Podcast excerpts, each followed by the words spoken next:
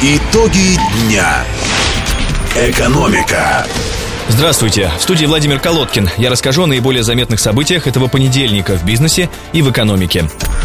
Госуправление. Число живущих за чертой бедности в России достигло максимума с 2006 года, приводит Интерфакс, данные Росстата. Число бедных за 2015 год выросло на более чем 3 миллиона человек, до 19,2 миллиона человек. Уровень бедности поднялся до 13,5%. Эти данные пока не учитывают обстановку в Крыму. Также данные Росстата показали падение реальных денежных доходов населения в феврале на 7% по сравнению с этим же месяцем предыдущего года.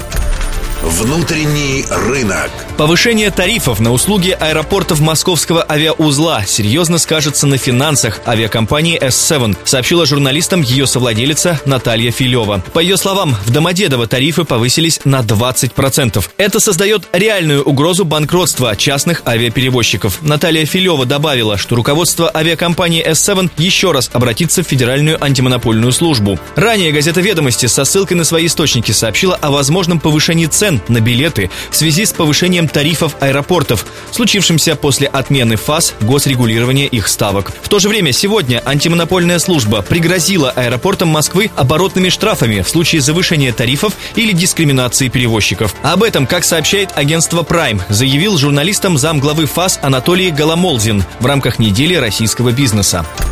Глобальные рынки. Власти Сан-Марино не подписывали с российской стороной никакого соглашения о возобновлении поставок сыров и мясной продукции. Об этом говорится в заявлении госсекретаря по иностранным и политическим делам этой республики Антонеллы Муларони. Оно опубликовано на сайте государственного телеканала Сан-Марино RTV. Напомню, ранее российская газета сообщила, что республика возобновит поставки сыров в Россию. Антонелла Муларони заявила, что в повестке экономического форума СНГ, состоявшегося в Москве 18 марта не было подписания какого-либо соглашения между российским бизнесом и властями Сан-Марино. По ее словам, чтобы узнать, о чем именно говорилось на форуме, достаточно лишь открыть интернет и посмотреть.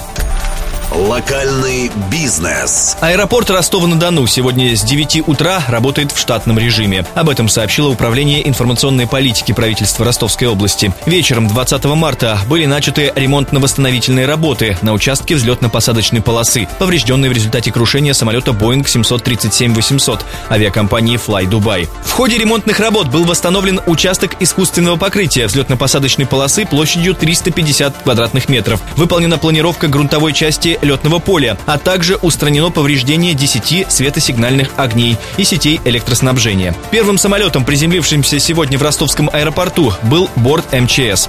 Первые коммерческие вылеты из Ростова-на-Дону совершили самолеты авиакомпании «Дон Авиа» Санкт-Петербург и Ереван.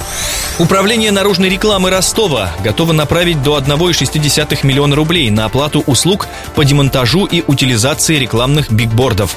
Об этом сообщает РБК «Юг» со ссылкой на материалы, размещенные на портале госзакупок. Согласно условиям закупки, демонтировать предстоит 64 конструкции.